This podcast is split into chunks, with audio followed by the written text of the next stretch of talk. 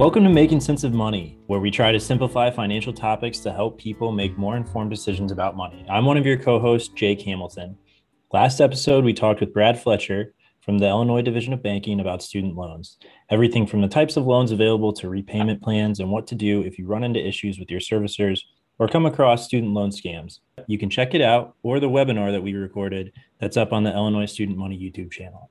And I'm Andrew Pellegrini, another of your co hosts. We're going to be talking with Jeremy Reed today from IDFPR's Division of Real Estate, who regulates all the different players in the real estate business that you may have heard about, like brokers or appraisers, home inspectors. I'm sure there's a lot more out there that I don't know by name. So, Jeremy is going to teach us. So, Jeremy, can you introduce yourself and tell us a little bit about what you do?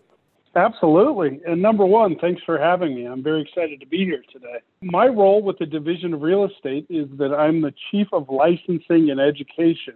So, any of the licensing activities that our division does across the five professions that we work with will go through the group of folks that I manage. We actually license and regulate, like I said before, five uh, professions real estate, as you would expect, uh, appraisers, home inspectors, auctioneers, of all things, and CAMs, and that stands for Community Association Managers. Those folks are essentially folks that take care of you know multi-unit buildings in Chicago for example. So their job is to manage a community. So that goes that way. I've been with the division about 4 years and I find it extremely fulfilling and I love serving the people of Illinois Thank you much so much, Jeremy. I am excited to learn more about what the uh, professions are that you help regulate we also tend to like to provide some of basic education on these podcasts. I think we probably already mentioned you, Jeremy. So obviously we're going to focus on a bit about regulation of professions involved in real estate for this podcast, but I wanted to give kind of a higher level overview of how real estate may fit into a financial plan for individual consumers and why it's important to know how the professions in the real estate industry are regulated since it impacts individual consumers. So, real estate can be a piece of land with anything permanently attached to it, like a roadway, a building, a well, or even natural things like trees or streams.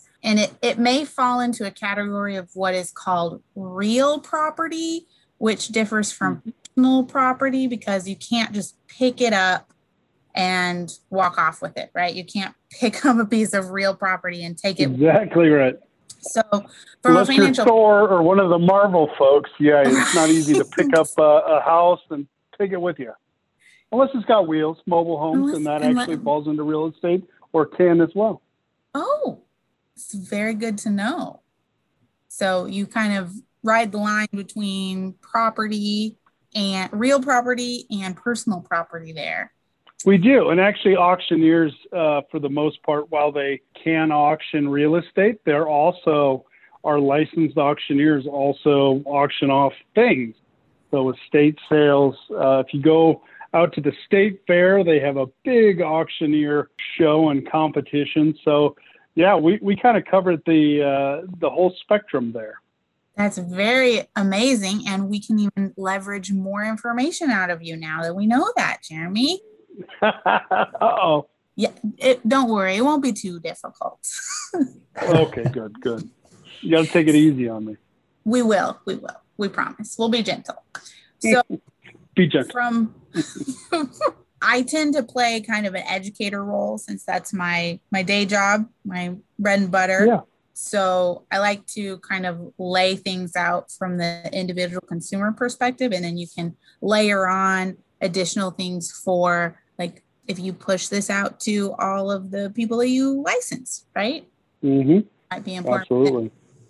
So, from a financial planning perspective, real estate can be viewed both as an asset as well as a liability. Some people like to call real estate an investment, uh, but it really depends on how you're using it and what kind of real estate it is. Jeremy, I'm, I'm sure that you've heard the term investment regarding most of the things absolutely the professions that you regulate have to deal with but the regardless of the type of real estate that you own or you're hoping to own one day it's important to recognize that it can be both that asset that thing that can be sold or even lose value over time and a liability which may cost you in thing in expenses like with maintenance or insurance or other types of improvements that you may be required to make to the property uh, in the future or just may have to do in order to maintain its value. So I'm not a real estate aficionado, but Jeremy, what are the types of real estate that the division of real estate kind of oversees with the professions that you license? Uh, absolutely. What we've got is really every part of the transaction to pur- purchase a piece of property is regulated by our group. So you, you, mentioned liabilities. One of the biggest things when, when folks look to make what is probably their largest investment, uh, at least at that particular time or in their lifetime, is purchasing a home. It's important to really do the research behind it. So that's where home inspectors come in. So if you're interested in, in purchasing a home, uh, you'll hear something about inspections, and, and that's generally done by a licensed home inspector. As a regulator, it better be a licensed home inspector, not somebody off the street. But it's good that they actually go through the home and really do what their name says. They're inspecting the home for issues that may be out there a coat of paint can hide a lot of things.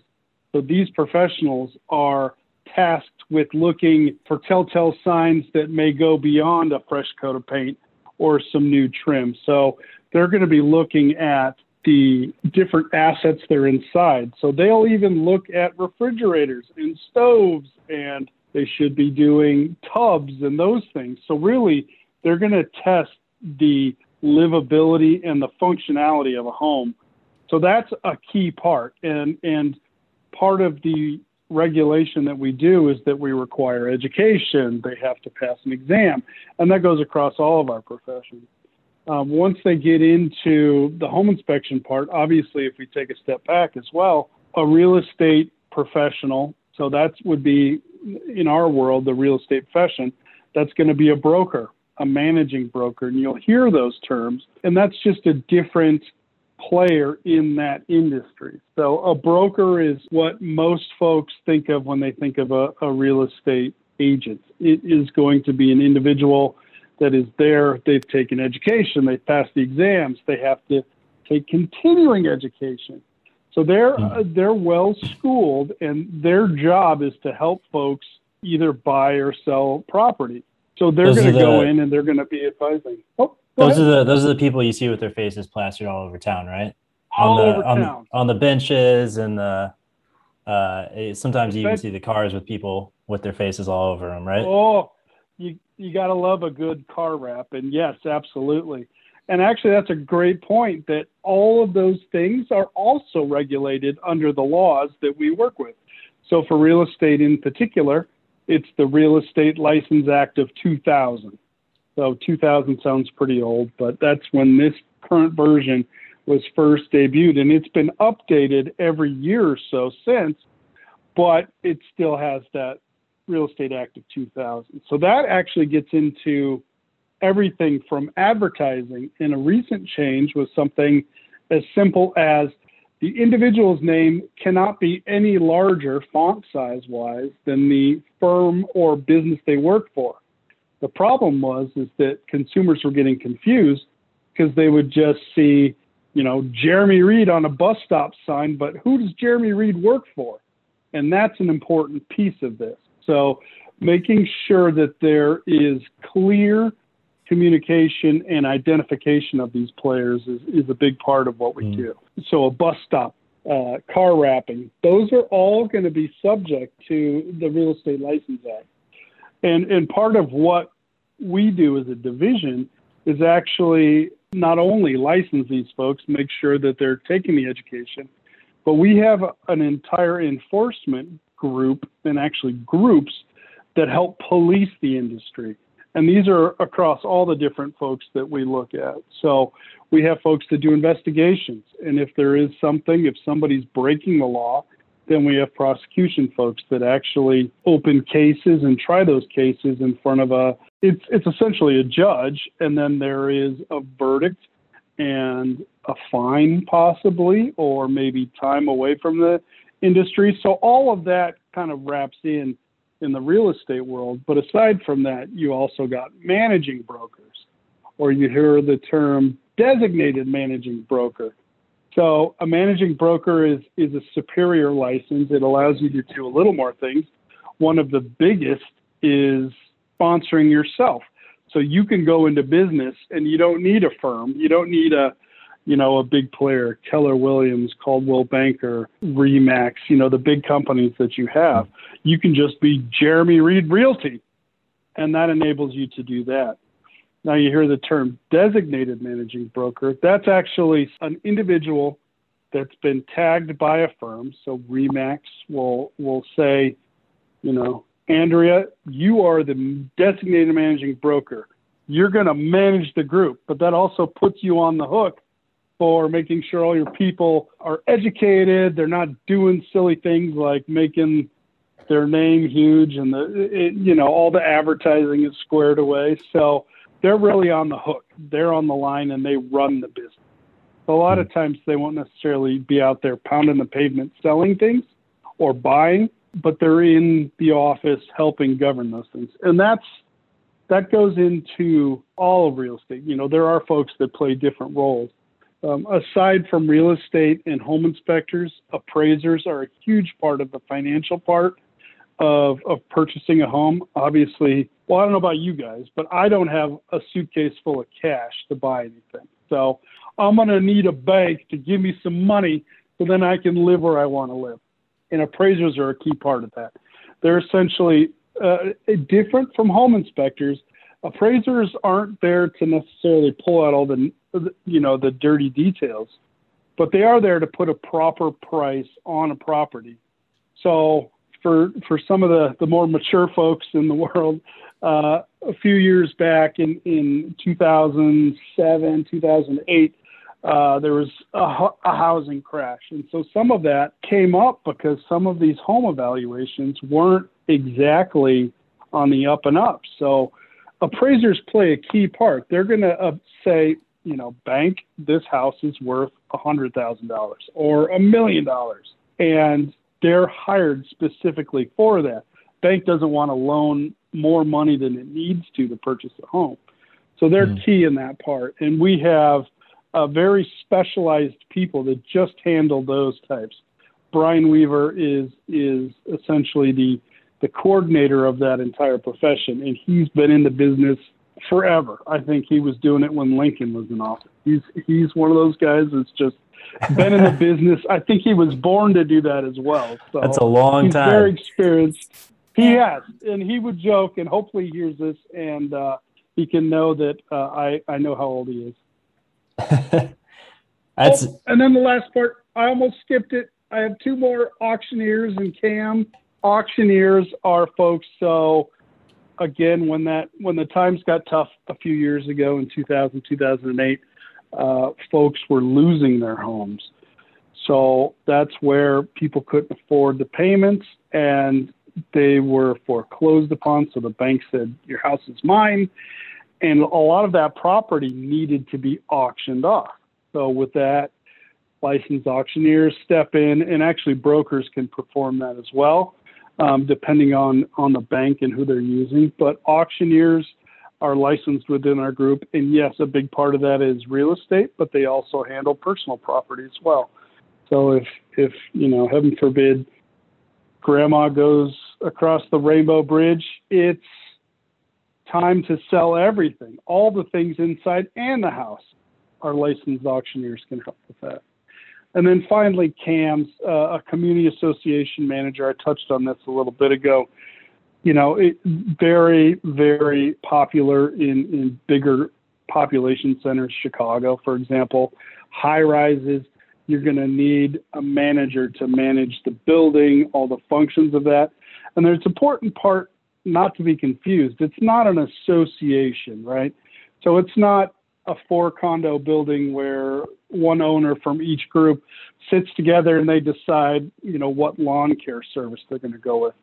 These are big operations that uh, are, are worked for usually with firms that are, are paid to manage a, a building, you know, make sure everything is taken care of. So those those are the really the aspects that kind of go into that whole real estate world.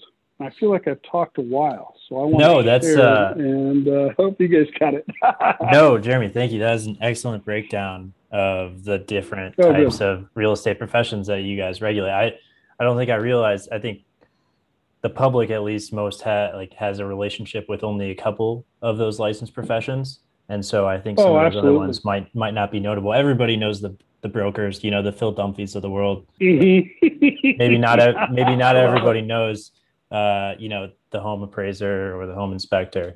Uh, No. Well, but and I would. it it also sounds like based on the regulations that you mentioned that there's a reason why they've become the face of the real estate in- industry because they're really good at marketing themselves.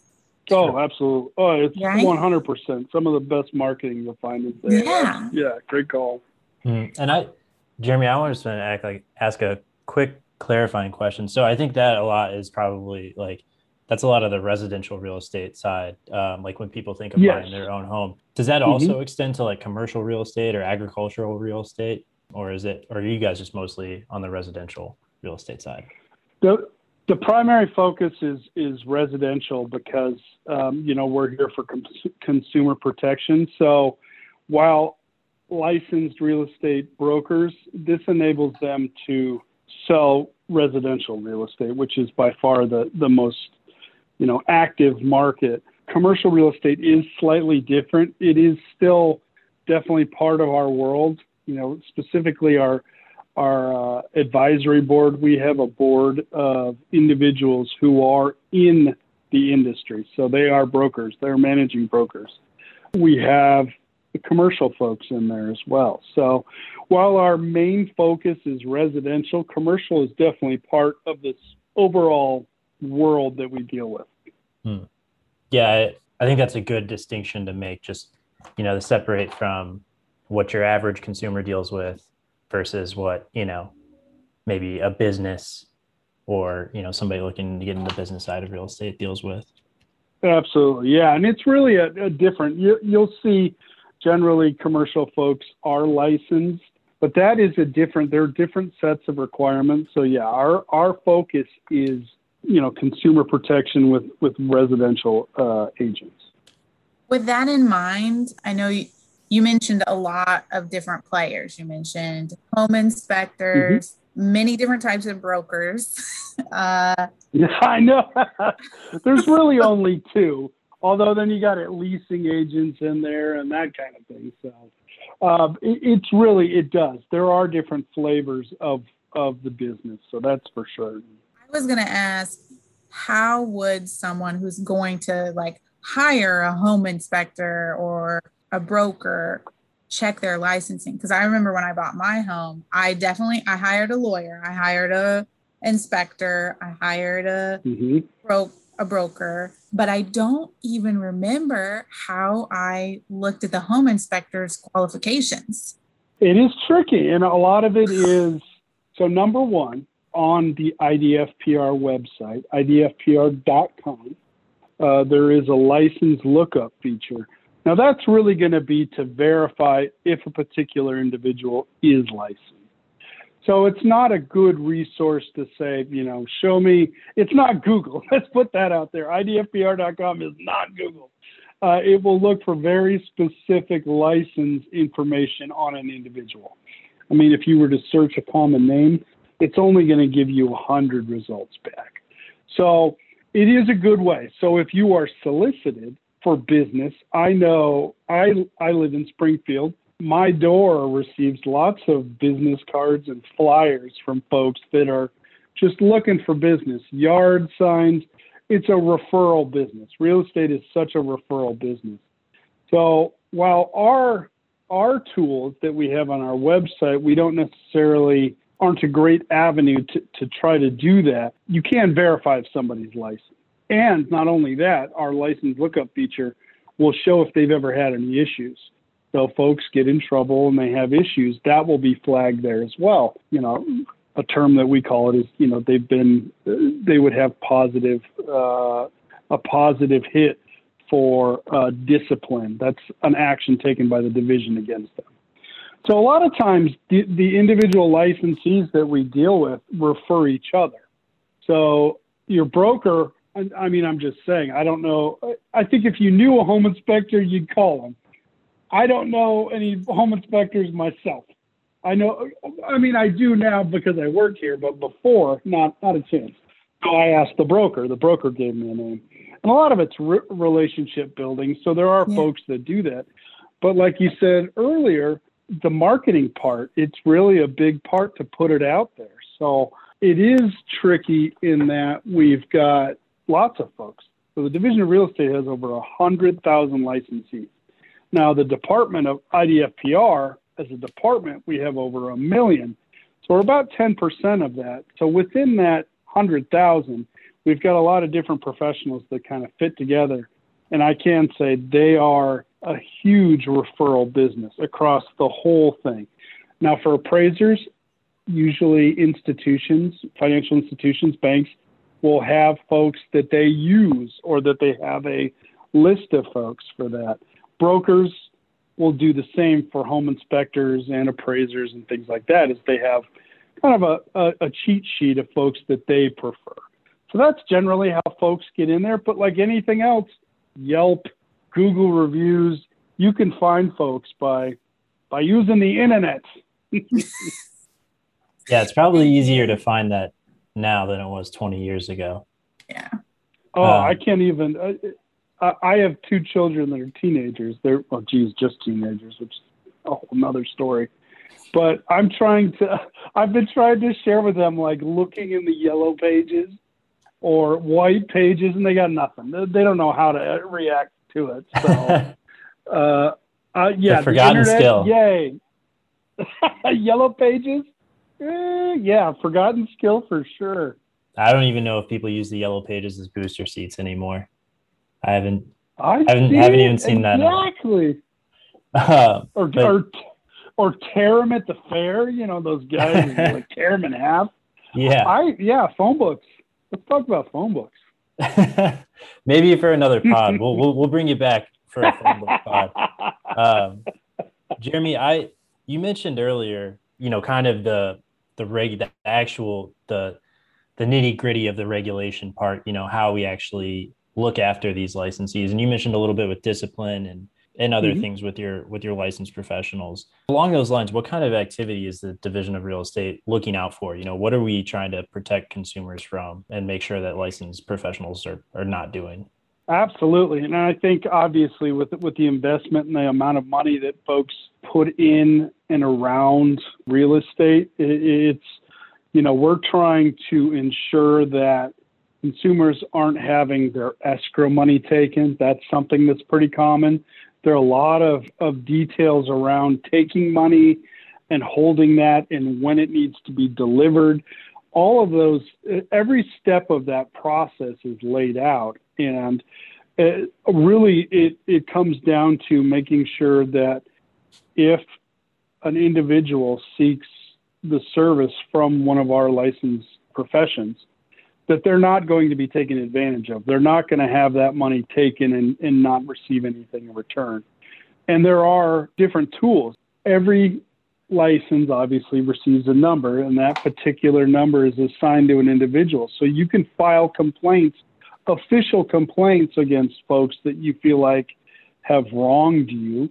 Uh, I, I won't lie, there are complaints of, of that are kind of silly in nature at times as well but we allow anonymous complaints. So, hey, bring them on.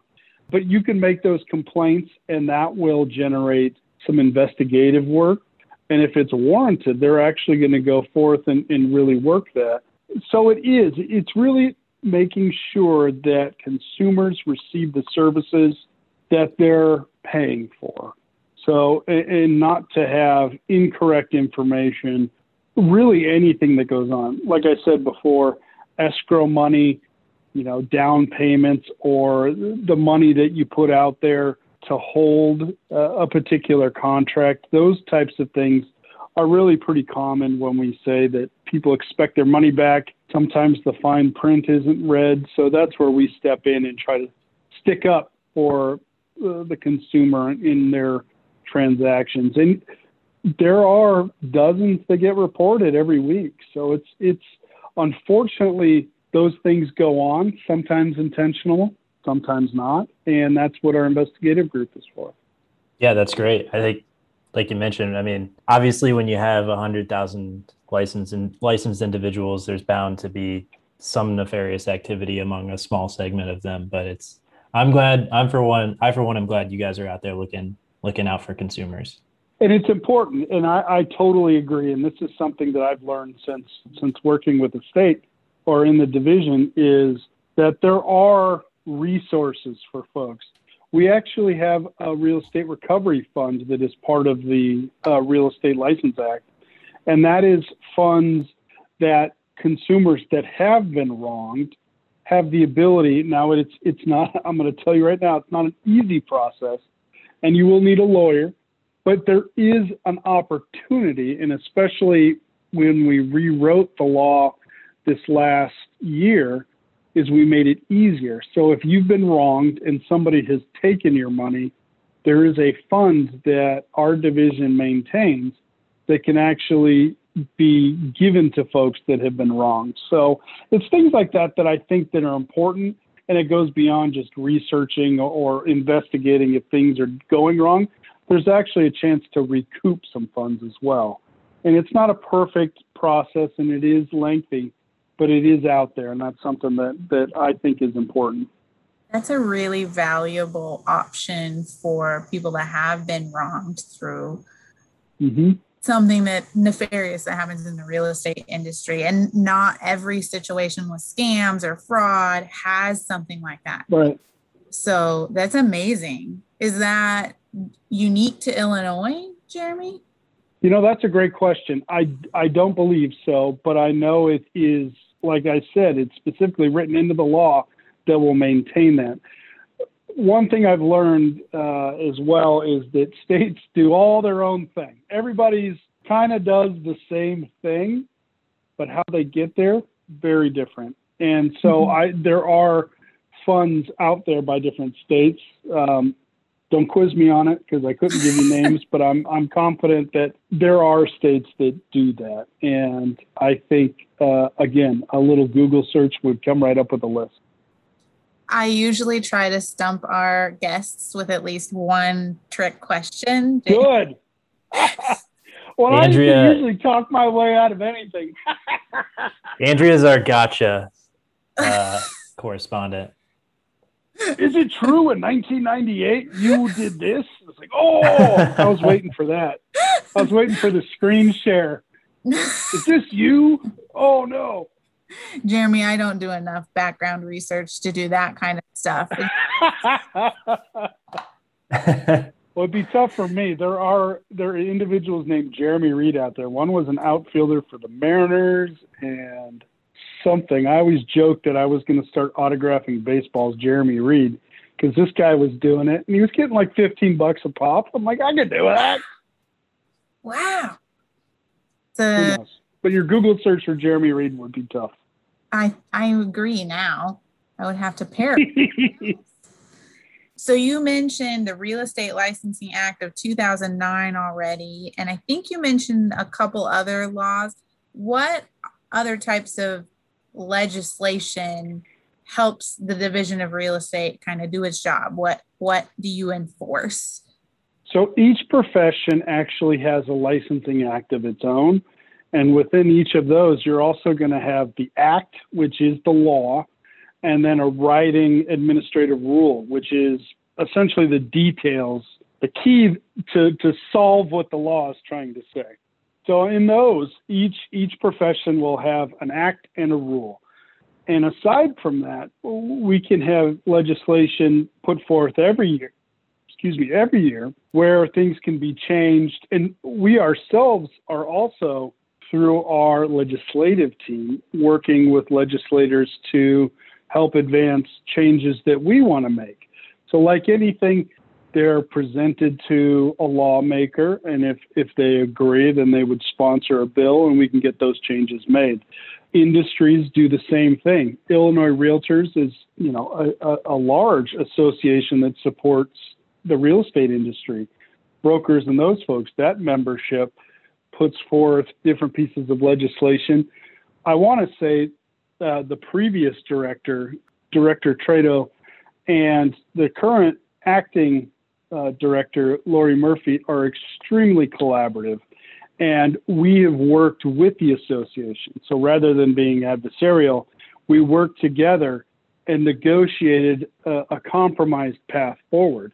Other associations are similar to that as well. So while anyone really can can lobby a lawmaker to present things that will change the laws that we work under, it's generally either the department or that profession's association are the major players as far as pushing legislation goes. But we are subject to other things as well. Uh, last year, might have been the year before, COVID's got me got my calendar all messed up these days. I think it was last year, maybe the year before, where a piece of legislation came from a lawmaker, and that impacted every licensee that IDFPR issues. That all those folks have to take one hour of sexual harassment prevention training. That wasn't something that we did. It wasn't something an association did, but an actual lawmaker saw the need, and that piece of legislation was passed so immediately, all of our licensees were required to take one hour of, of sexual harassment prevention training.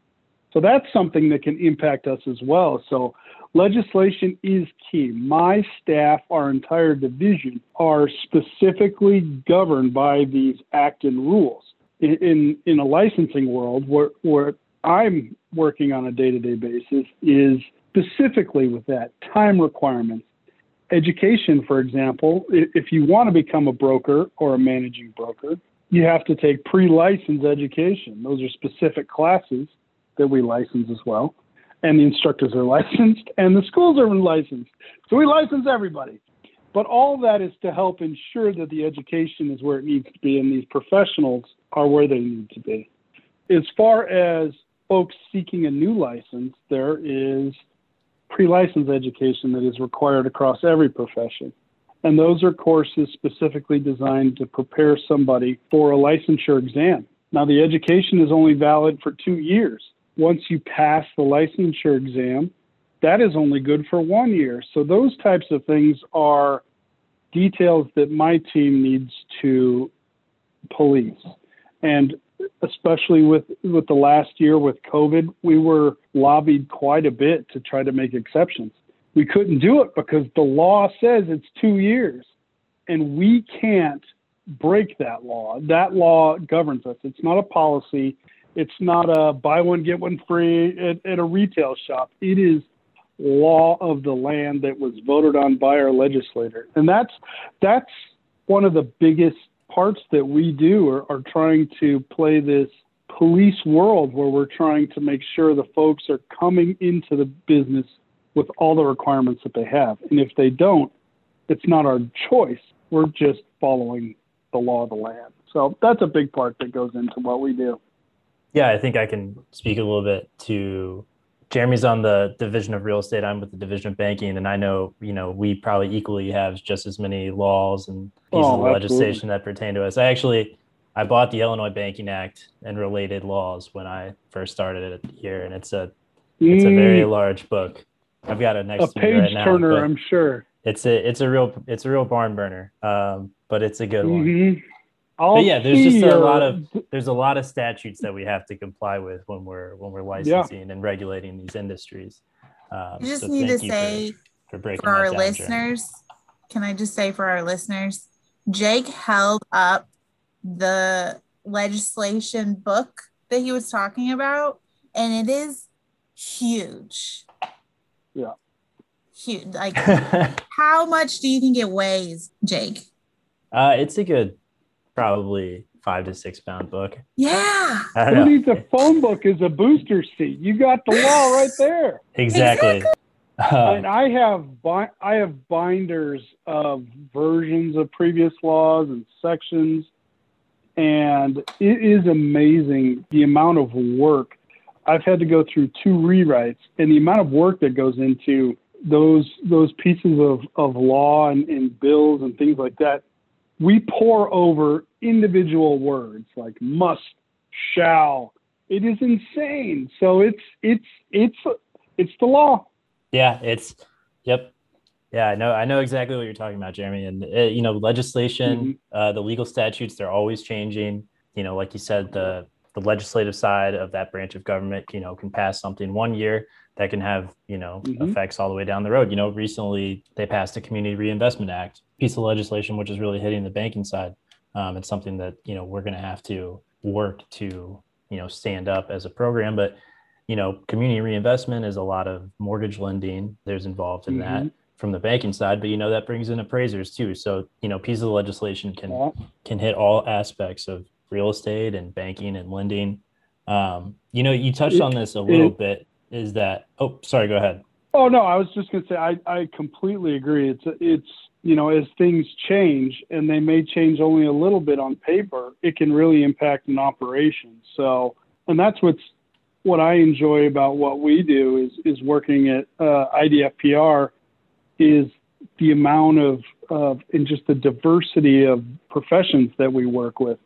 I get to specialize in the real estate world, and that aids what I do personally. But you know, for banking, for for all the other groups, I just find it so interesting that we are we're doing similar work, but how we get there is just so different. But it's all very important, specifically to protect the consumers from you know having their having their fundage taken away.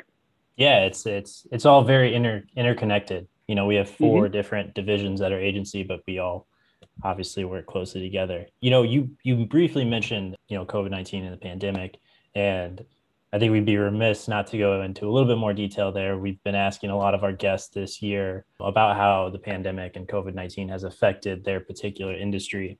So, Jimmy, could you speak a little bit about the you know the effects that the pandemic had on the real estate industry and you touched on it how it affected your licensees with education how are some other ways that mm-hmm. you know the pandemic affected you know even day-to-day business of of the division of real estate Oh, that's a great question. I, I think that it impacted the, the business across the board. Uh, and really not just selling homes, but it goes beyond that. I mean, like we talked about, you know, a lot of real estate folks in, in professions that we work with are marketing masters. But when everybody's home, sure you can reach them, but but that activity of actually getting out there and being in homes was was completely stopped. I, I can recall back in a, a year ago, the profession was, you know, we were so locked down that it was open homes. Nope, can't do that.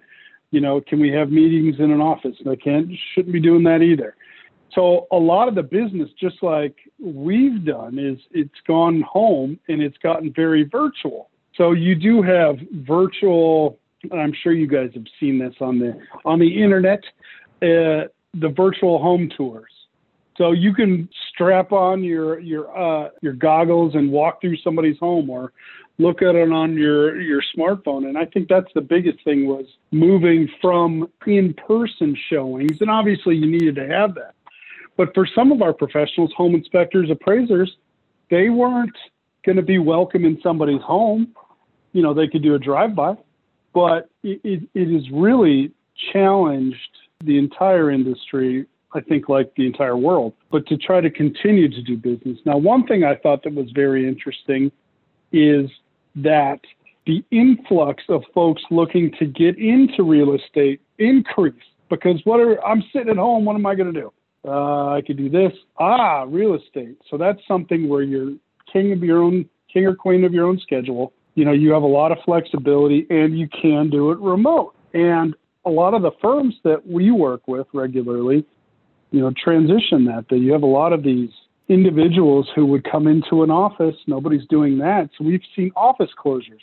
So not only do we see individuals coming into the business, we've seen the businesses change how they, you know, traditionally would go. I, I don't know about you guys, but you know, you could see a real estate office and there are folks in there and there's work going on.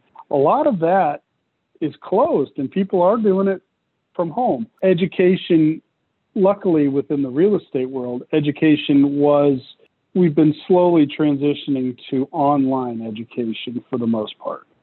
So you can take your course online. There are parts that must be interactive or mandatory, and that is can easily be done with Zoom. So the industry, that part had already kind of gotten started. So we didn't see a whole lot of, of pain with the real estate industry. Appraisers, however, their education hasn't traditionally been online. It's been in the seat learning things live in a classroom or maybe a webinar. So the online version was something that we actually had to change and make uh, available for the profession so folks could learn remotely. One point that, that we had that, that still impacted all of our licensees was the licensure exam. So if you want to license for all professions, you're going to have to pass some sort of exam. And those exams have been live so we work with a third party that does those. But one of the biggest pain points was how do you how do you have thousands of applicants, you know, go into a space to take a licensure exam, which oh by the way has to be within a certain time frame, and you know there's a lot of moving parts. But like with any business in this pandemic, office employees would you know would be it would come down and, and would close unexpectedly. So, really, a, a big impact over the year was for folks looking to get into the business.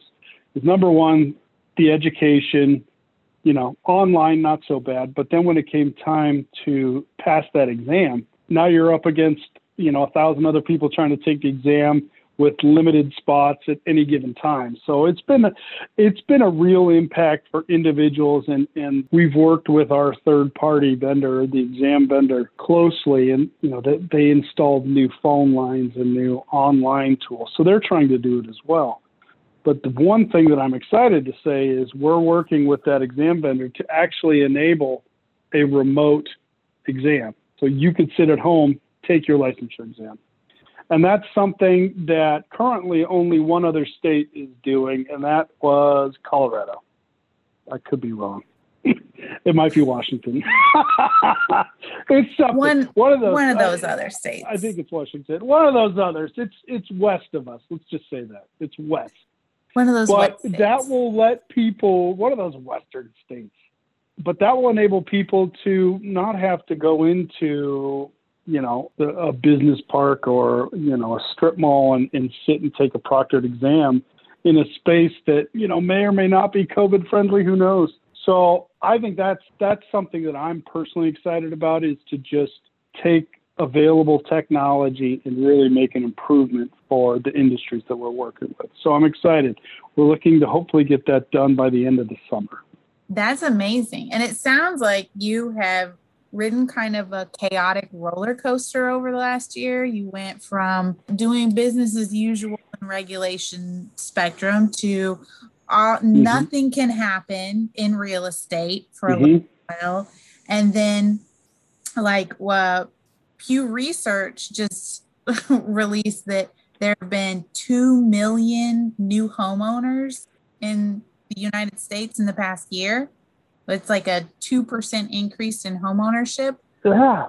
How has, do you think that has played a role in how many new real estate brokers have wanted to get into the business or auctioneers have wanted to get into the business? They're seeing this influx in people deciding to buy homes and, and kind of commute further out because we have access to remote work, remote learning. And then you get this like I got to figure out how to license all of these people that get into the business mm-hmm. now that there's this huge boon and we saw this huge drop in employment rates too. So it's just like a mm-hmm. storm for your life to be chaos. Yeah. Although it feels like most of the thing. It's always it's complete chaos. But it's true. I mean, when people see that home sales are up, way up. People see dollar signs and they're like, I'm gonna and and like anything, I'm gonna do that. So they they go to get into it and it's it's what I can say is having worked I bought uh, I've been lucky enough to be able to buy a home. But I've also something I've learned in working with these folks is it's not just slapping your face on a bus stop, you know, bench and covering your car with your your information. There really is a complete skill set of marketing, of salesmanship, negotiating, all those things. So I think that yeah, the headlines of, you know, screaming sales. I know that there are, well, in Springfield, I know that in my neighborhood, I see sold signs going up all over the place. So it really is impressive. But uh, it, it is, it's interesting that it has been a stop to so much business. But like you said, it's just exploded in, in the terms of people looking at their own space and going, hey, like you said, I can work from home now. Why don't I look out at you know a, a beautiful lake instead of you know just somebody else's house? So, great great point.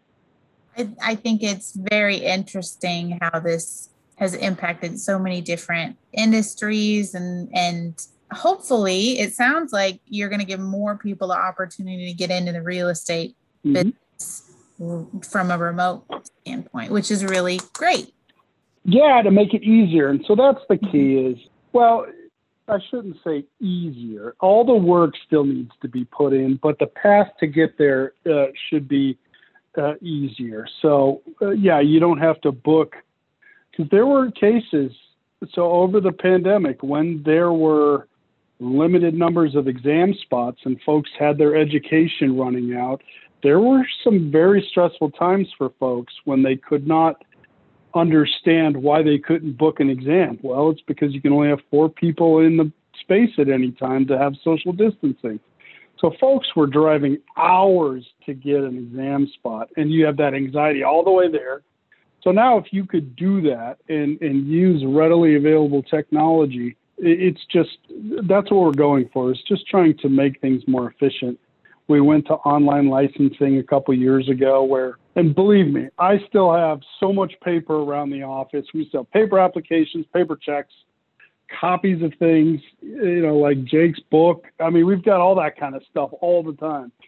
But online licensing for real estate, it's enabled us to reduce turnaround time. So you used to have to wait for a new license six to eight weeks because it's just a, a numbers game. We get so many thousand per month.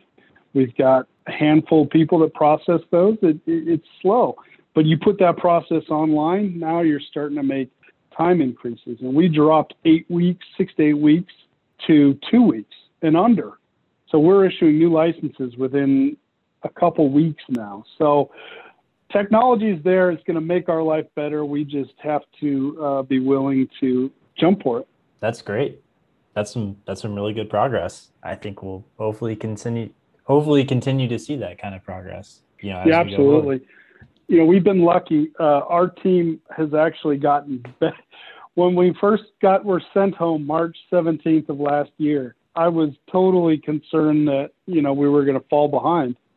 But our licensing group improved, became more efficient over the year, and uh, to the point now where it's like I don't know if I want to bring everybody back. Can we leave folks where they're comfortable and doing really great work? I don't know, but those are the things we'll have to figure out when we get back to a new norm. Well, and the real estate industry may change with this like forced focus on virtual tours. Maybe when mm-hmm.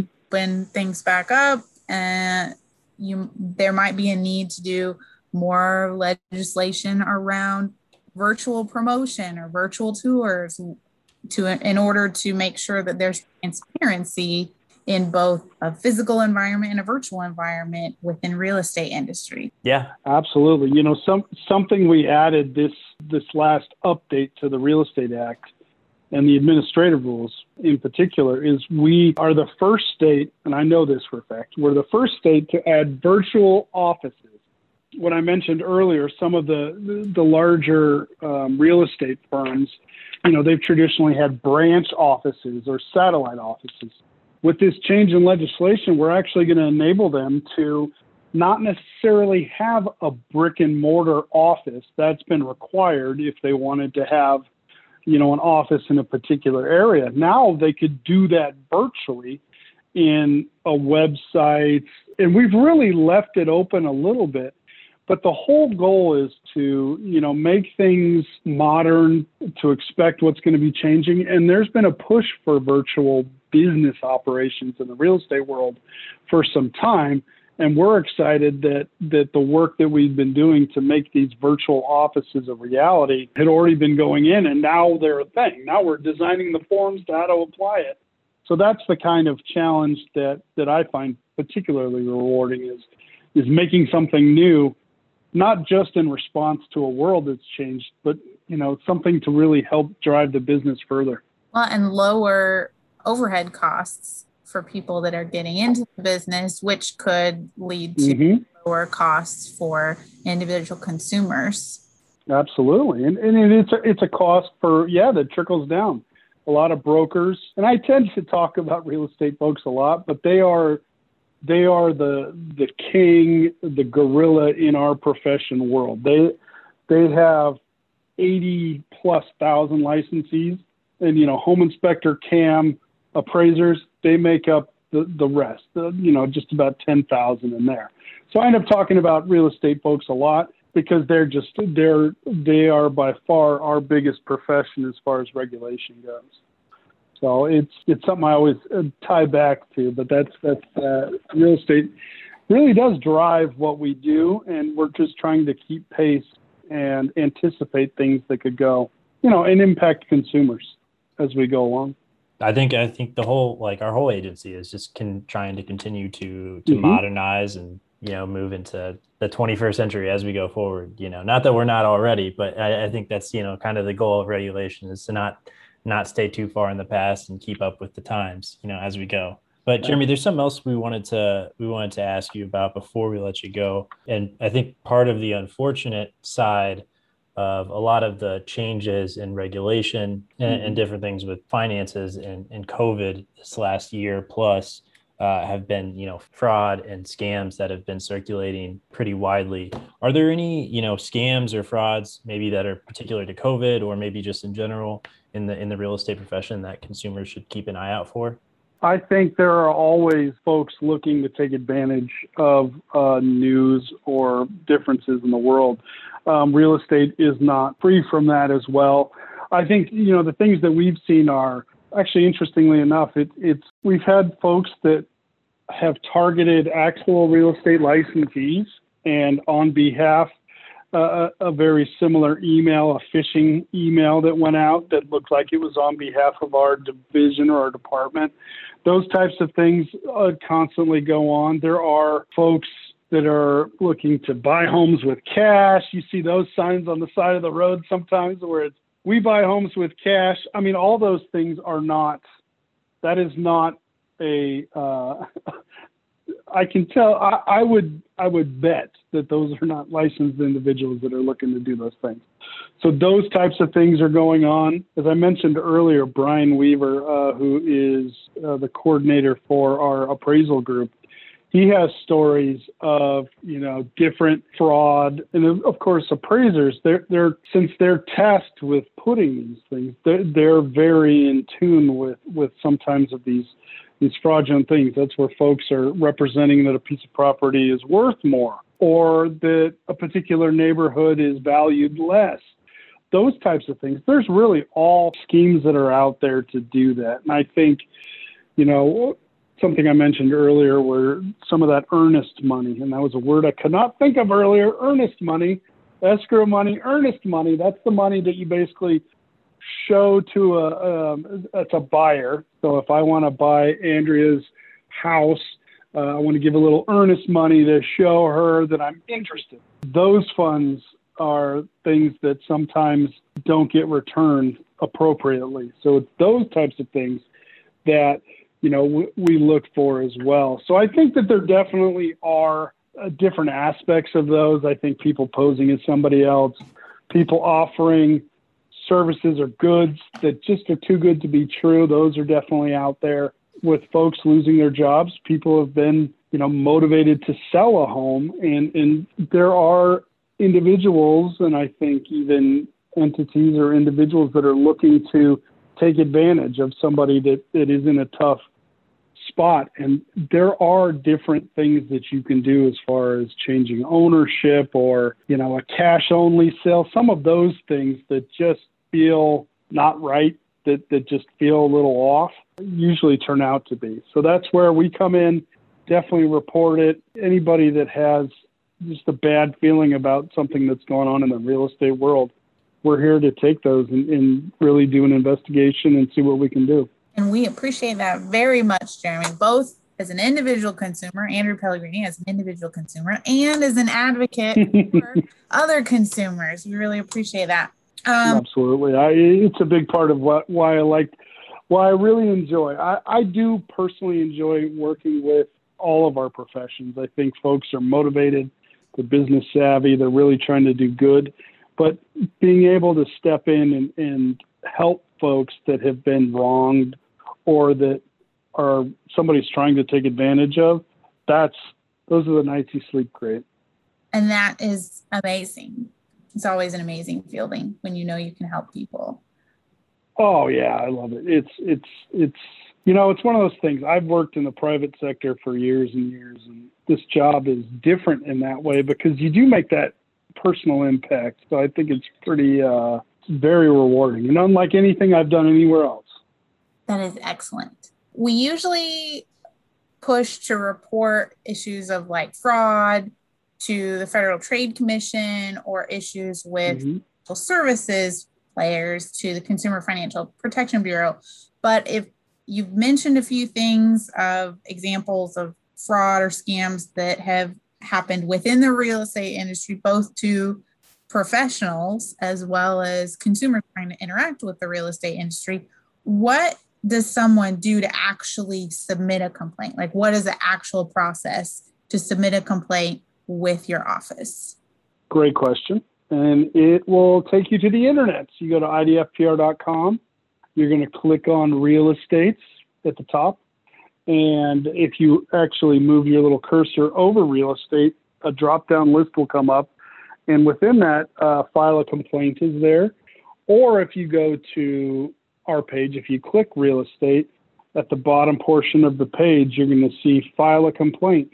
That will open up a PDF form that you fill out and you email it to us. It has instructions on there, and you can do that anonymously. Obviously, anonymously, we can't follow up with uh, the individual to get additional details, which is always something we're looking for. That is the easiest way to submit a complaint to the correct folks. So visit idfpr.com, go to real estate, and then find the link, file a complaint, and that will come to us. We have a wonderful lady, Karen, that takes care of those and submits them on. She tracks them and, and is really a great resource. That's fantastic. And I, Jeremy, you said off air that you respond to every complaint individually, right? They're all they are. Me personally, I yeah, no, you personally, right? Really you send a letter out from Jeremy yeah. Reed to everyone. Oh, hand, handwritten notes to everybody.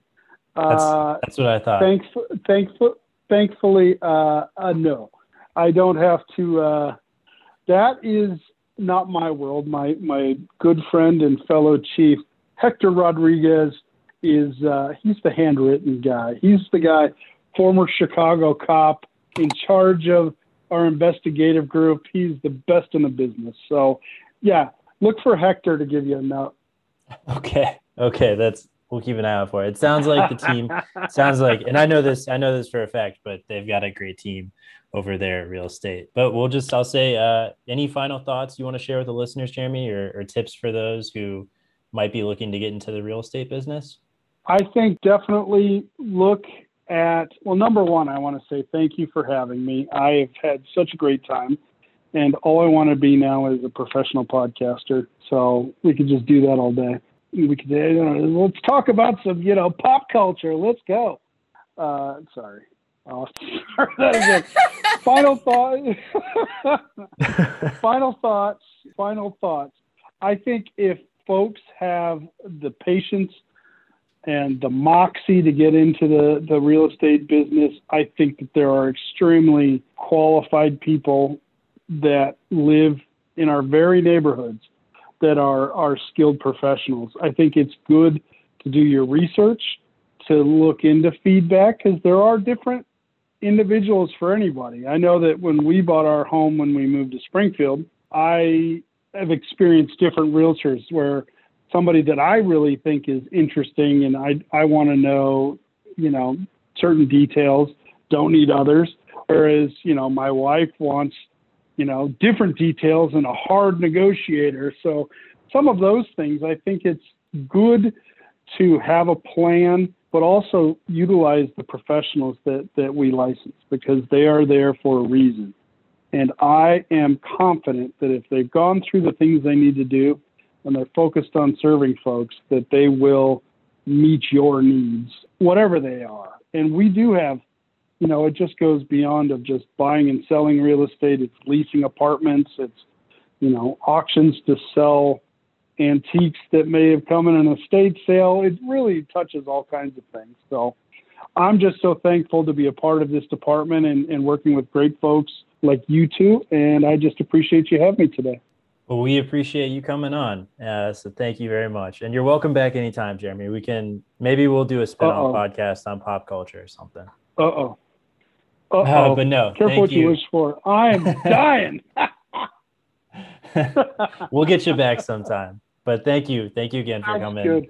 For coming. Oh no, you guys are great. I I appreciate you guys so much on uh, just getting it prepared and and uh, making it really. I can't wait. This is fun. I love that you guys are doing this. Thank and you. not just with me, but with the whole thing. I think it's great. Thank you. Yeah, no, we're we're having a good time. And and to the listeners, good, if, good. To the listeners, if uh, if you want to learn more about real estate licensing in Illinois, like Jeremy said, you can visit the IDFPR website. It's idfpr.com slash DRE. Or you can just go to IDFPR and click on the real estate tab. And Absolutely. We're one of the only dot coms of the state. Pretty goofy. There's a couple other of them. Cyberdriveillinois.com. Oh, see, I'm there's a couple, but yeah, most there's of them, most of them are .org. Jeremy's right. awesome. Um, so I also want to thank you, Jeremy, for joining us today. This was a piece of a very big topic for a lot of consumers, right? Yeah. We wanted mm-hmm. to talk about home ownership and you brought a whole wealth of other knowledge that we weren't expecting which we definitely appreciate. But it means we're going to have oh, to do more follow-up podcasts with you jeremy. Hooray! Can, can, we talk about star wars movies and you know i don't know. I'm not sure if sandwiches? we can jake uh, we can definitely talk about favorite sandwiches. Jeremy, we might have to do that side of, outside of work hours. I don't know if I don't know if the uh, Department of Financial and Professional Real Estate wants us to talk about Star Wars on uh, on state time, but we'll we'll talk about that outside get a million work. followers. That's right. Come on, uh, Morning Zoo, Springfield. Let's do it. Thank you again for joining us, Jeremy. Uh, we know that real estate and home are big topics, and you introduced a whole lot of other tidbits of knowledge that we weren't expecting. So you'll definitely be coming back for another podcast in the future. We'll just have to figure out when that is. So, as always, be sure to subscribe to the podcast on Apple Podcasts or Google Play or listen to us on SoundCloud. And thanks for listening. We'll talk next time.